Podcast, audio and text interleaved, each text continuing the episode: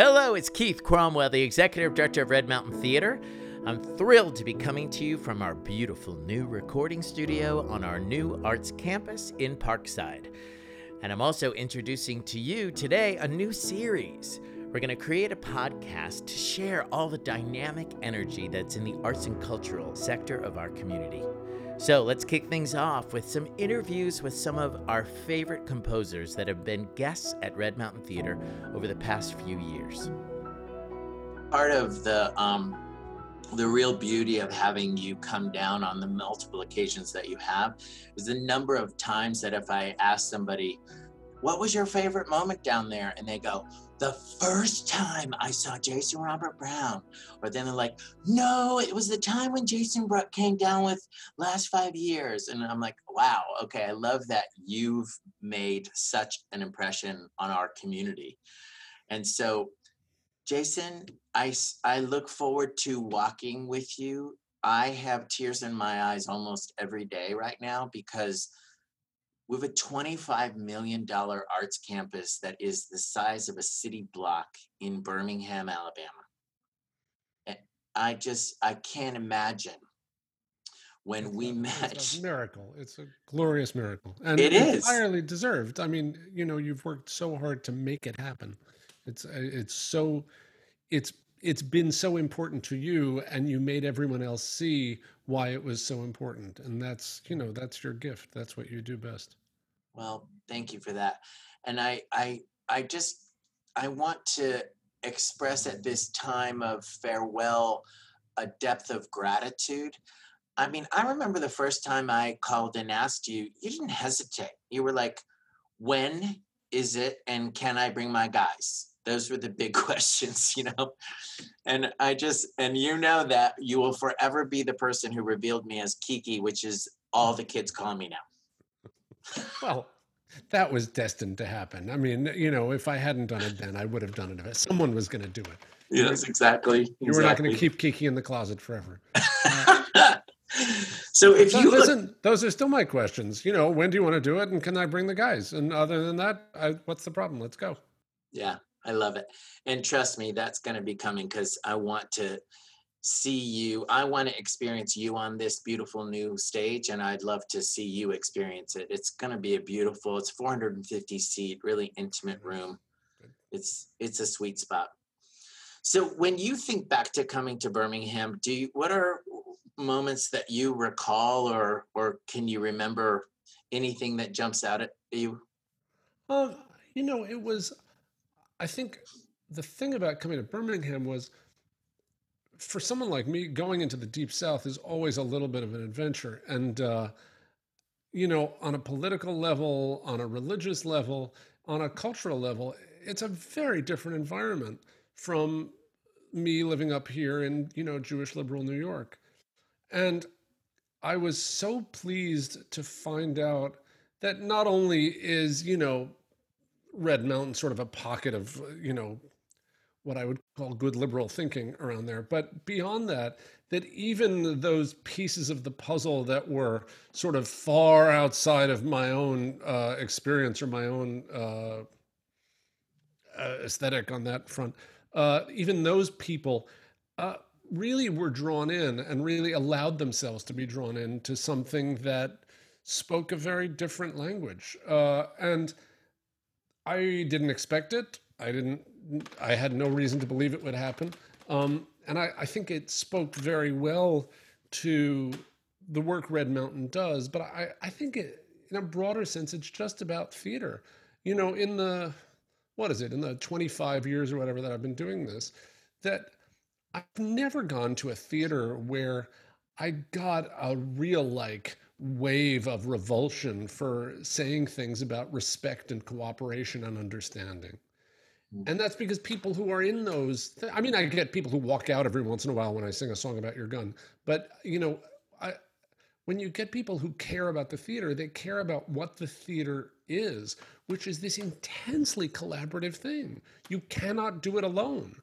I would like to do everything alone. You know, I just don't like people. And so for me, it's like, you want to just figure out how to like how can i just show up on stage and just do it? But you can't. You need at the very least someone's got to turn on the microphone someone's got to turn on the lights someone's got to tune the piano someone's got to make sure that everything works and then the audience is collaborating with you as well because if you just do this thing by yourself sort of uh, you know alone you don't know whether it works. You don't know what and you need that collaboration with an audience and that is the thing that i felt because Birmingham was very early in my uh, time crisscrossing the country, and I think it's really it's a lot of what I I got. Oh, and my dog says hi.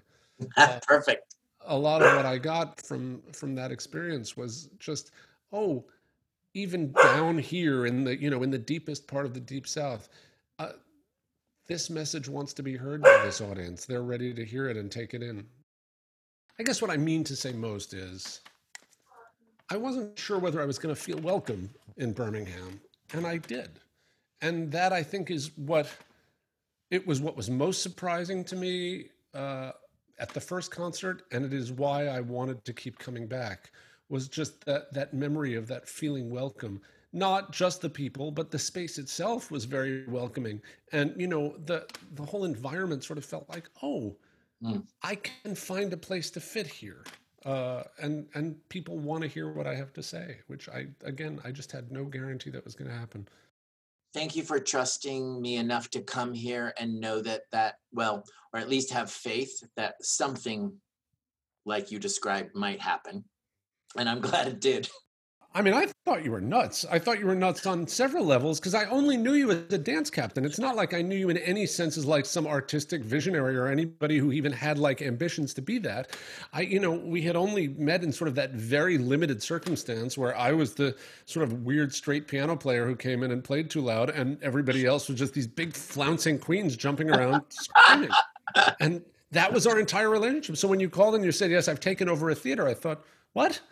And, and, you know so it was it was faith in you but it was I, I did have faith in you but also uh, part of my faith was just i hope he can do it. I really i and if i can help you do it i want to because you know i enjoy you so much and i thought i think he's out of his mind but uh, you know if i can help great. And maybe i did help though i have a feeling you would have been fine without me. No i i I would rather be here having the experiences that we've had. And I think each of our times that we had the good fortune to have you with us only helped um, move what I want to do with the theater further forward.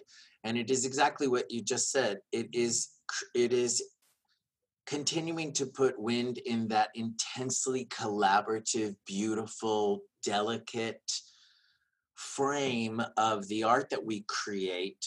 And when I teach and talk to the kids all the time, I say, our, our, our greatest opportunity and challenge is the moment that another leading player comes into the room at the last minute, the audience. And that is something that's so beautiful to listen for and watch and be malleable and, and embrace, not resist. And um, I just, I'm glad that when you came here, you could sense um, a reception from our audience that they were just so blown away and excited to have you with us. Well, because you can, you know, I think the thing that the kids probably don't realize is you adjust to it instantly. You adjust to that that other object in the room immediately. And you may not want to, you may resist, but even resisting is you reacting. You are constantly aware and making adjustments around it. And so, you know, I think I put on my sort of like mm, when I walked out there for the first time like i'm just going to barrel through it and then you know uh, it was probably i'm sure it was in irish girl i'm sure that was the second song i did and so when i got to irish girl and i got a laugh i thought oh or you can just sort of when an audience laughs you just feel like a, a, little door open you know and now you have a little more room to walk through and everything you do that door just gets wider and wider until eventually you're all in the same exact space mm. uh, it's a it's a it's a trick, but when it happens, it's beautiful. And that was what I what I felt like that space, as as complicated as that basement was, it it it gave you a really good sense of when the door was opening. You know, it gave you a really good sense of when you know you were like you were getting in to the audience because it was hard. It was hard to play to that room. Yeah. Um, So uh, the idea of moving into a, a 450 seat, which is perfect, which is exactly right, you know, into a, a space where you can bring the audience along with you and open the aperture even wider. It's mm. uh, it's really exciting, you know. So I'll be well, there. You know, when, when's opening? What are we doing? June of June of 21. Please get us on the calendar as soon as possible. I'll be there 621. My birthday is June 20th. Oh, perfect. Um, I want to talk about two other specific things, and I so thank you for your time. Um, well, three. One, um, you know, I appreciate. I'm I'm a little bit known as a tenacious. I am a fierce coach. I am a disciplinarian. I don't settle. And so the construct of our conservatory program has a bar that is set very high. And often um, there can be a sense that I set the bar too high, but the beauty of my experience is watching that when you set it high, they our kids typically exceed where it was. They just didn't know they could. And I'm telling you, man, I had them set up that they had better not mess up your music. And when they came, when you came, and I'll never forget them standing in a circle around you. And I think we were singing um, the opening for Songs for a New World. Yeah. And they were panic stricken. And you were exactly what I'd hoped you would be because you were exacting. That's your stuff but you were also so encouraging. And that was, I was just like, yes, this is the beginning of me bringing the world of that I love and know of Broadway to this experience. And I thank you for that so much. Uh, you know, the conservatory program is is really exciting again because it was it was my first time really feeling like there's a population of kids who want to do this outside of the tri-state area where I grew up. Mm. Uh, you know, not that they want to be movie stars or that they want to be pop stars, but that they love musical theater. And that was really exciting to be around uh, and to be a part of. But it wasn't, you know, it's not just that you're like, oh, I'm this taskmaster and I'm so tough and I set the bars. It's you give them a place where they are expected to excel, which is different than demanding they excel or yelling at them if they don't. It's just it's just part of what the room is. You walk into this room and you are expected to excel at it. So that by the time I showed up, I mean, they may have been petrified just, you know, because I'm tall, but other than that, you know, they were not expecting me to say, "Oh no, you got this wrong" or anything. They said, "No, we've learned this and we're expected to excel at it." And because they could come in with that confidence, I could make a lot of adjustments, small adjustments, and small adjustments are the hardest ones to make. Mm. But I could make little, and and they could take them in because they just knew they were expected to to excel at it. And you know, I think I've done it with three times with the yes, yeah, and you know, every time I did, I felt like they were even more comfortable. They were even more confident and more open. And uh, I think that's it's an interesting thing about confidence, you know, because we we can think of confidence in two ways. And some people are confident, like I know everything, I don't need to know what you say. But that's not actual confidence as far as performers are concerned, or as far as artists are concerned.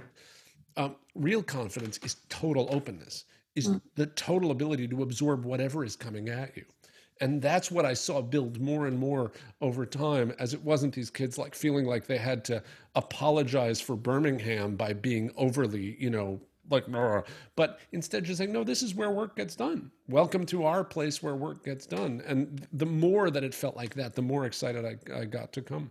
Yay. Uh, I love that. That's the road we hope to continue to be on. So, flash forward, I um, end up going to watch 13 on Broadway. I end up being on a review panel with Stacey Mindich. Um, we end up producing 13 and it blew the cast mind that you were coming down. If you remember, we um, we had a bit of a bar mitzvah for the theater actually.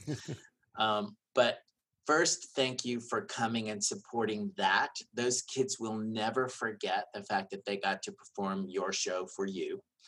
And secondly, what a I believe so much in fate and meeting the incredible Stacey Mindich, who I just think is one of the most astounding people on earth. I will never forget sitting in the room of that initial reading of Bridges, and I don't know if you want to cry right now. I couldn't talk to you. I was just so affected and i i had to just i was embarrassed because I, I couldn't get a word and i just had to leave the room and i remember walking around the block and calling um, some people and saying we have to do this and watching that show this is an interview for you but i'm going to talk watching that show open and watching all of our people and our board and the kids and the talk back we were able to have with you and then watching you win the Tonys. You know, I just thank you for all that you gave in that beautiful show and thank you for allowing us to be a participant in it. So it was breathtaking. But but but also on my end, think of what it meant for me that this theater in Alabama, which has no history of investing in commercial productions and no reason to, it was not going to benefit you in any way to do it. That you guys had so much faith in my work and had so much faith in what I was doing that you wanted to get on board at considerable risk and a, a, a risk that did not work out. I mean, you know, it was like on a financial level, it was a catastrophe, mm-hmm. but but what I got to do when I sat on opening night, you talk about how those were your people. I looked and I saw your people and I thought they came to be part of this thing for me. And what a what a gift that is. There's no other there's no other theater other than Center Theater Group in Los Angeles has has similarly sort of gotten involved, but they have a whole history of that. Mm. But in, for you guys, to, for the first time, to just step in and say, "No, we want to be partners. We want to be part of creating new work."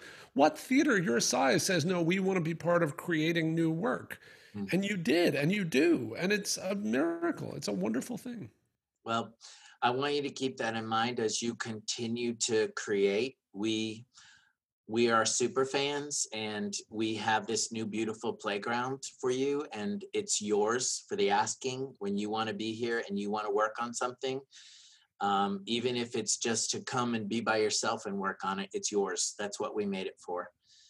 Um, and i want to tell you that my bestie best friend and one of the lead investors of of that experience to this day he's a little hard of hearing and he'll be listening to this i'm sure but he will stand in the middle of his study with his favorite drink and he will play that soundtrack so loudly that the entire neighborhood can listen to it and his eyes are just glistening.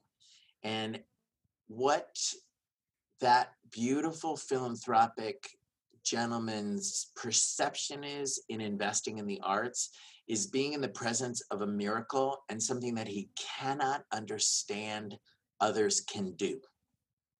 And that's what you have given us here on our stages is people being able to be in the presence of the miracle of what you do. So thank you. Listen, I can only do it because of what you guys do. So likewise. Well, more power to you. Go go open a theater. Hey man, thank you. Keep writing music. Go back to work. I am. I'm going. Goodbye. Okay, bye. Thank you. Love you, buddy.